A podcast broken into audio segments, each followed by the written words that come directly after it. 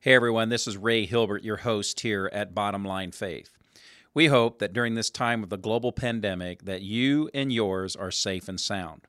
Over the next few weeks, we're going to be presenting to you some of the best of episodes that we have recorded over the last few years here at Bottom Line Faith. We're doing this in order to bring you some of the best high profile and specialized speakers to help you navigate this crisis in your leadership in the marketplace. We'll be back with you soon with some new episodes of Bottom Line Faith, but for now, we hope and pray that this episode will be of tremendous value to help you live out your faith in the marketplace. And now, the show that bridges the gap between faith and business. Welcome to Bottom Line Faith. On today's show, Ray sits down with David Green, CEO and founder of Hobby Lobby. Whatever your hands finds to do, do the very best at what that is. And in that obedience, I think God will promote you. Man's not the one that promotes us, it's God that promotes us. But He promotes us in a position of obedience, and that is that we should do what we do as unto the Lord the very best we can. And I think that's how we find our final destination and where God would have us to be. Well, hey, gang, this is Ray Hilbert, your host here at Bottom Line Faith. And this is a really, really special episode of the Bottom Line Faith program. Recently, we had the chance to travel to Oklahoma City and sit down with Mr. David Green, the founder and CEO of Hobby Lobby. David is one of the most successful and godly businessman our country has ever seen. And he was so kind and so gracious that he gave us a full hour of his time. And so, because of the length and the quality of the conversation, we have split this interview with David Green into two parts. And so, we're excited to present to you part one of our recent conversation with David Green. Well, hello, everyone. This is Ray Hilbert. I am your host here at Bottom Line Faith. I am absolutely thrilled to be in a wonderful place in Oklahoma City in the headquarters of Hobby Lobby, and we are speaking today with David Green, who is the founder and CEO here at Hobby Lobby. David, welcome to Bottom Line Faith. Well, thank you. It's good to be with you today. I just want to go ahead and put right out on the table that you recently released a book, you and Bill High. Why don't you take just a moment and tell us about the book because that's going to be the foundation for a lot of what we talk about here on the program. Well, the book's titled Giving It All Away and Getting It All Back Again. And so the book is uh, primarily wanting to talk about uh, generosity and uh, and mainly legacy, family legacy, and how that uh, it is so important for us to live our life thinking about our legacy. Did you ever imagine that you'd write a book? No, to be honest, I haven't. Uh, Bill, thank God for Bill, who came alongside me and helped me write this book. We uh, we talked many many hours. I've been working with Bill for about 15 years, so he knows the family, he knows myself, and I, I thank God for him and the help that he's given me on the book. Now, we're going to get into some of the details and such that are in the book, but I actually read the, the entire book in one day on Christmas Day. The Lord woke me up about four in the morning, and I just started reading. I had gotten the book a couple of days earlier, and I said, you know, I'm just going to read it, and I couldn't put it down. It was absolutely incredible. Well, thank you. It was a labor of love, and uh, here again, I'm thankful for someone that came alongside and was able to put the book together the way that he did. So, David, let, us kind of go back to the beginning. Let's talk a little bit, and you do share these uh, things in the book, uh, but tell us a little bit about your um, family life growing up, about your parents, and you were really left with an amazing heritage. Yes, I was, and I'm, I'm very, very proud of my heritage, even though I came from very humble beginnings. My mother and father were pastors of small churches, and I had five brothers and sisters. So, um, all the time we were growing up, probably my dad and mom never pastored churches over a hundred, but God was faithful in supplying our needs. We grew gardens, and as soon as we kids could, we'd get out and pick cotton uh, in the fall of the year and do everything we can to support the family. But we really saw miracles, God doing miracles in our family to support us. We always had what we needed in terms of food and clothing, and God was good. Well, in the book, you share examples or at least stories when uh, groceries and food would anonymously show up. Exactly. I wish my mom and dad had written a book because they could about God's provisions and the miracles that uh, we saw in our family. Uh, my mother and dad, we were were such great examples for us in their giving and their uh, generosity. They were great tithe payers. They believed that they should pay tithe. And back in the 40s, a lot of the members of the churches would pay their tithe in terms of vegetables, things out of their gardens, and things of this nature. So we'd watch them tally this. Some people would say, well, that's awful legalistic. But I never saw it that way. I saw it as my mom and dad, they really wanted to give God the first, the 10%, the first 10% of what they had uh, received, and uh, and that had a big influence on me. And I know my brothers and sisters to see them their love for the Lord and their willingness uh, to give their first uh, ten percent. And and one of the things that I was struck by was you talked about in some ways you were almost like the black sheep of the family because you chose a different path. You fell in love with retailing very early on, didn't you? Tell tell us about that. Well, I think my mom and dad, I don't know that they understood that you could do things that are eternal and not be a pastor or a missionary. And I think they wanted all of us six children to be pastors' wives, pastors, uh, missionaries. Well, they got five out of six, so I was the one that they didn't get as a pastor. So there was a, a quite a period of time in my life that I thought, well, I was the black sheep, and there had to be something wrong with me because God did not call me into the ministry of being a pastor, missionary. So I did have a, a, problem with that for a few years, but of course, since then I've learned that God can use you wherever He's called you. Well, absolutely, and we'll talk more about that in a little uh, in a little while. But uh, one of the things I'd love for you to share is you, you, discovered this passion for retail though very early on. So take us back. How did you discover this passion? And maybe it was that first time setting up a display. But I mean, take us to the moment was like this is really amazing stuff. Actually, uh, when I was a junior and senior, uh, I took a course in school that was called distributive education. And I thought it was the neatest thing in the world because you could get two credits for one class. You actually got credit for working and making money. And that was the best thing that ever happened to me my junior and senior year. I, I took uh, this distributive education. I worked. I was usually out of school by 11 o'clock, and I was at work at the local five and dime store. So I loved going to work, and I loved doing the displays, and I loved just seeing buying and selling merchandise. And so uh, at the age of about 16, I knew what I wanted to do. I wanted to be a retailer. The bug caught you very quickly, and so at what point you, you talked about your your parents and family, you know, put um, seeing that ministry, vocational mm-hmm. ministry, was the, the pathway that they were hoping for you or praying for you, but you got this other passion. At what point did you discover that this could also be your mission field in business and in the marketplace? There was an event that I went to a a huge assembly where there was missionaries from all over the world that were assembled there. And I remember them taking up an offering for literature for these missionaries to have literature of the gospel that they could use in their countries. And uh, I don't know what I gave on that particular moment, but at the time that I was flying home on an airplane, I knew God was saying to me, You need to give $30,000. And we were a very, very small company. And I said, How in the world? We can't give 30000 I knew that didn't come from me, hmm. but but we talked, and I talked to my wife Barbara, and she said, "I thank God, and I know God is asking us to give thirty thousand dollars. So why don't we write four checks, seven thousand five hundred apiece, four months, post date them and send them in, and give the thirty thousand dollars. Well, what happened? I found out that those things were post dated on when four missionaries stayed over after this assembly, and they were praying because they didn't really have enough money for all of these to have the gospel. And I got a call, and the call said, "You know, this happened," and and I knew that God had spoken to me, and so it was that time and moment I knew that God could use a merchant, and that I was in God's will and what I was doing. A moment of faith on an airplane ride set in, in, in course a trajectory of life that you continue to this day. Would that be fair to say? Exactly. I know that I am called to be a retailer, and I know that God also anoints me the same as He anoints a pastor.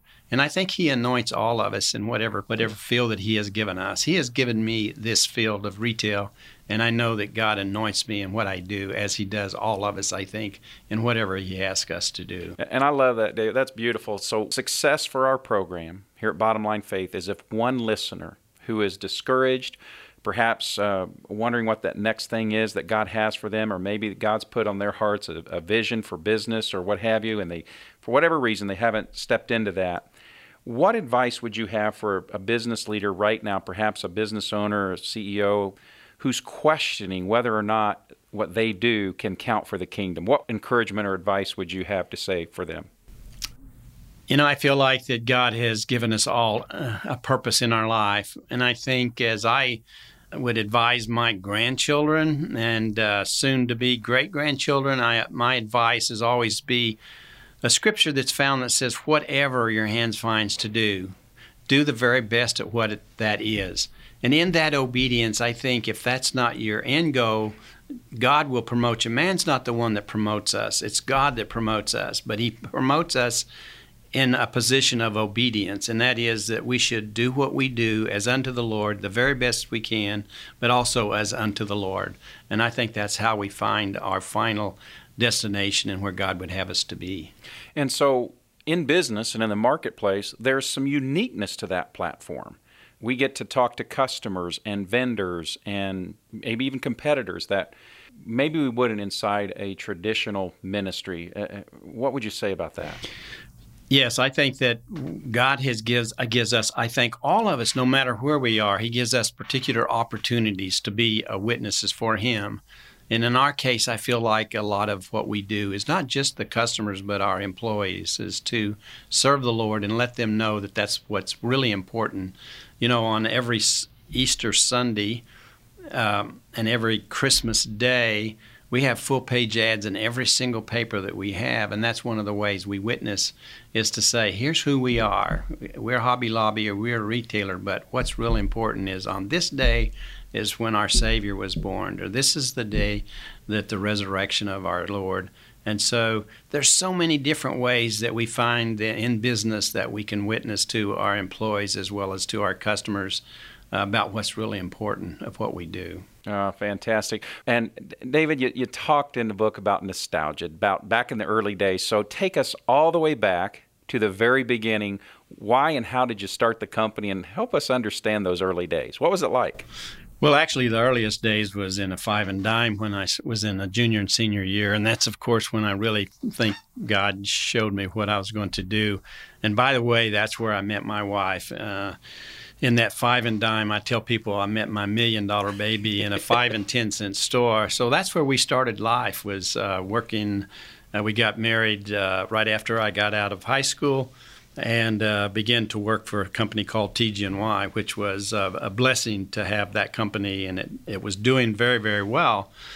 But I guess like a lot of individuals, they want to do something on their own. And so in 1970, Barbara and I borrowed $600 from the bank uh, to start manufacturing some little frames in our garage. And so that's that's where it began. I tell people the first five years, Barbara worked for no pay at all, and my two sons were uh, seven and nine, and they would glue these frames together for seven cents a piece. And so that's it. All got started with a, a borrowing of six hundred dollars. It took all of our salary for our our livelihood. We had three children at the time, and so we had to borrow the $600 to get the company started. You came from a background in some of the things uh, in your retail career. You were working a lot of hours prior to really getting the company going, and this helped shape some of your philosophy here. Can you speak to that a little bit? Yes, I think most people in retail will tell you that it's really, and generally speaking, it's really, really long hours. I think most people in retail would tell you they're working, you know, 60 hours might be the norm and the average. And so we really, uh, that was important as we built our own company that we wanted to have a company that was very uh, family friendly. And so Hobby Lobby only opens 66 hours a week. We don't open on Sundays. We close at uh, 8 o'clock. I don't think you'll find any retailer of any size at all that's open 66 hours. And that's all about the family. If the, my family is important to me, then other people's family should be important as well. So we try to run the company in a way that our managers work five day work weeks and that our hours are, uh, there's a, a, good balance between uh, work and life. Well, on that note, uh, you've been in the retail business uh, many decades now, and and you've seen so many changes. Would you speak to what you're seeing now with, you know, with Amazon and everything that's happening, and how, how do you see that shaping our worldview, and how is retail changing, and what do you see for the future, not only generally, but maybe for Hobby Lobby as well? Yeah, I think that there's no question there is some change going on, and um, we feel like that with Hobby Lobby, we have a lot of products that's not going to be quite as uh, open to the e-commerce. Although we have e-commerce ourselves, we feel like we have one. If you want to buy arts and crafts, we think we have as good a, a selection that's out there, and so it's growing rapidly. But to this date, we've never had a decrease in our same stores. We still have increases every year, which is how you measure it. You don't measure it by the new stores because we add 50 to 60 stores every year. But our new, our, our, same store sales have increased, and I don't remember a time when they haven't. So even with the changes of a lot of e-commerce and Amazon, God has blessed us, and we have continued to have increases. So we thank God for that. Yeah, I, I, did something recently. My wife and I, she went online and she ordered all of our groceries and went down to Kroger and click, it was out there waiting for us in the parking lot. It's just amazing the pace yeah. and speed at which right delivery of services is, is changing. And so, uh, do you see, um, you know, in the crystal ball, do you do you see the the in your world the standard retail store remaining so I, healthy? I think it's going to be very, very important for you to be the best at whatever you do. And so yeah. we feel like that our goal is, and that's what God asks us to do anyway. Whatever your hands finds to do, do it the very best. And so we feel like that uh, retail and the and brick and mortar we believe will always be here but you better be the very best. So every year you find out there's different stores that are going out of business but i recall before amazon and before e-commerce people went out of business every year anyway. Although i, I know that amazon contributed to some of that but we feel like that we better be the very best at what we do. Yeah. And so on that note uh, you are currently and still CEO. That's correct. And so, uh, how you enjoying that after all these years? You still excited every day? Well, there's always challenges. There's always new challenges. You never arrive. It's amazing because it's it's a moving target, and uh, we carry 75,000 items in our warehouse and another 25,000 that we push that is like seasonal. And of that 75,000 items, 15,000 are dropped and new 15,000. And so it's a constant uh, movement and so that itself keeps you excited because it, it doesn't get boring. Do you still get that tingly feeling up your spine when you walk into a retail one of your stores? Well, uh, yes, I I'm still excited. There's tough days, yeah. I have to admit, but generally speaking, I love I love what I do, and I work six days a week. I'm here not because I have to be, but uh, I'm here on Saturday. I tell my wife if she feels like a widow, let me know, and I'll come home because I don't have to be here but she has a lot of things going on, and so it works real well for us now that we have no children at home. Yeah, fantastic. And you, you speak often about the three loves of your life, your wife being one. Tell us, what are those three? Well, you know, of course, I, I, I tell people we have a lot of new uh, people coming in here that's going to be our new managers, and I just let them know what's important in my life, and that is my faith and, and then my family and then my work and that's the order that I would like to put it in, and I would. And I and I encourage them to put it in the same way that uh, their their family should be more important than uh, the business. But that never bothers me to say that because if you're crazy about your family, you want to support them, and you're going to take care of your business. Fantastic. And you've set year over year after year after year records and profitability and um, known for being in a, you're out of debt, right? The company's we, out we have debt. no long-term debt. No long-term debt. So, like the Cathy family with Chick Fil A, uh, you have had this extraordinary success, not being open on one of the busiest retail days of the week. How is that possible? Well, I, I think that you'd better be the very best if you're going to uh, be closed on Sunday. And I think Chick fil A has always voted the number one uh, restaurant for if you want chicken, that's where you buy it. And we're hoping the same thing about Hobby Lobby that they'll they'll they will they will come to Hobby Lobby uh, if we're the very best. And, uh, and and I'm sure we lose some business on people that uh, that want something on Sundays, but we feel like there's something special about it in God's blessings. He just blesses us in the obedience. We don't try to tell other people what to do in their business. We just have to follow what we feel like that He asked us to do. And there was a time that we were open and felt like that the Lord wanted us to close on Sundays, and so uh, we did so, and God has blessed us. Yeah, fantastic. And and the the as you just said, you you would never push or prod anyone to do that. Uh, but I believe what well let me ask you this. What would you say to a business owner right now who is wrestling with that kind of decision? How how would you advise them along those lines? You know we tell our story a lot to a lot of people that come through here and I always start by saying this is our story. But it we also need to to each one of us we need to be looking and asking the Lord for leadership and for His directions and whatever He would have us to do, and it should always uh, line up with God's Word. And so, between God's Word and our prayer, I think God will guide us to where He would have us to be. And so, that's really a great transition. You know, we talked about kind of the foundation of the business and putting those kids to work early on, and your wife really she ran the business right in the early early days and allowed you to, to build it. And so now, amazing, and it truly is an empire. There's no question by the world standard it's an empire, but you have some foundational principles on how you run the business. And you really walk us through this in one of the chapters on these tenets and foundational principles for your business. And if we could just quickly walk through these, and, and if you would elaborate on them. The first one that I read about was that your employees matter. Talk to us about that and how you live that out. Yes, that's right. And, uh, you know, it's the right thing to do first because it's the right thing to do. But secondly, it's uh, good for business.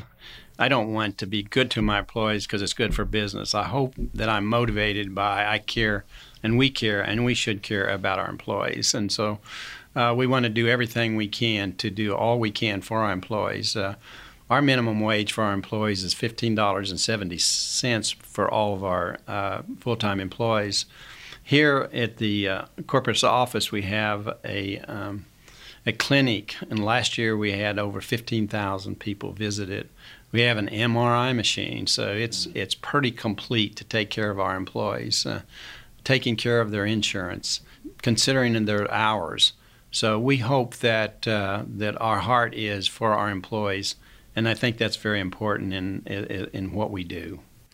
What have you seen as the result in terms of uh, retention versus you know turnover? What what do you see versus industry standards as a result of these practices? Well, I know that Hobby Lobby is very profitable. So at the bottom line, something's working, and so we are very profitable, more so than our competitors, more so than most retailers, and so we feel like that doing the right thing for the right reason is important and but it also we believe it pays dividends.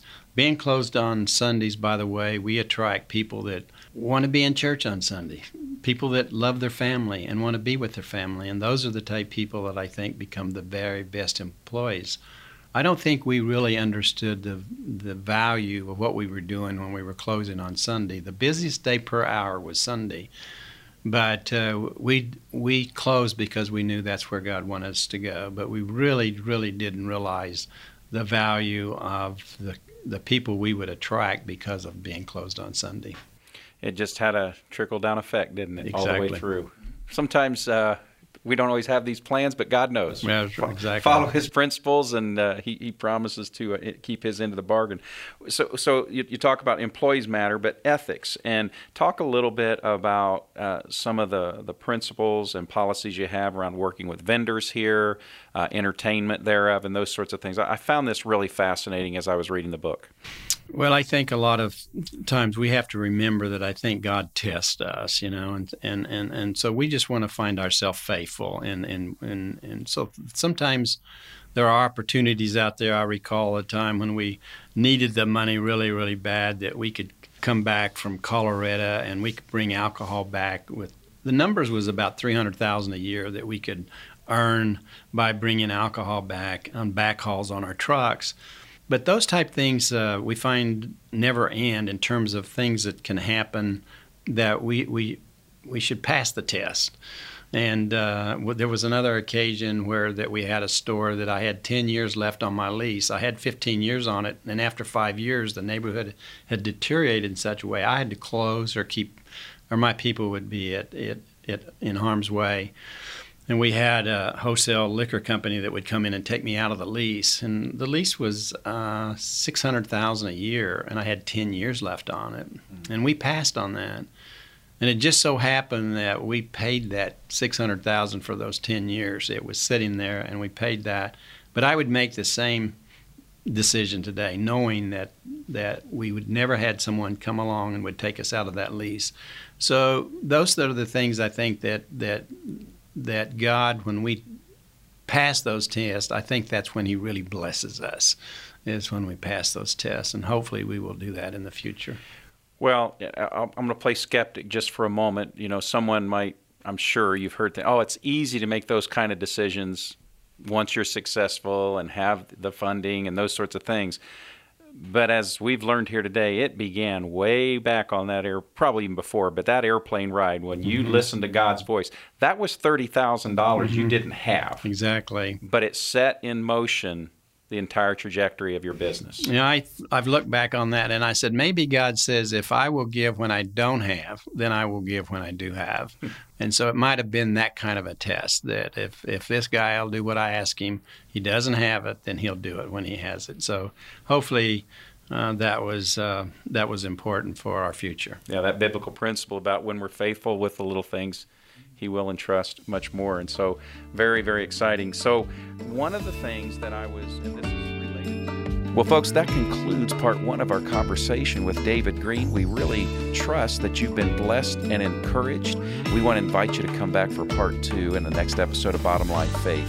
And as a blessing and encouragement, would you go online and give us a review for the program? That's how we can make this an encouragement to others and to make it available on a much broader basis. So until next time, I am your host here at Bottom Line Faith, Ray Hilbert, encouraging you to live out your faith in the marketplace.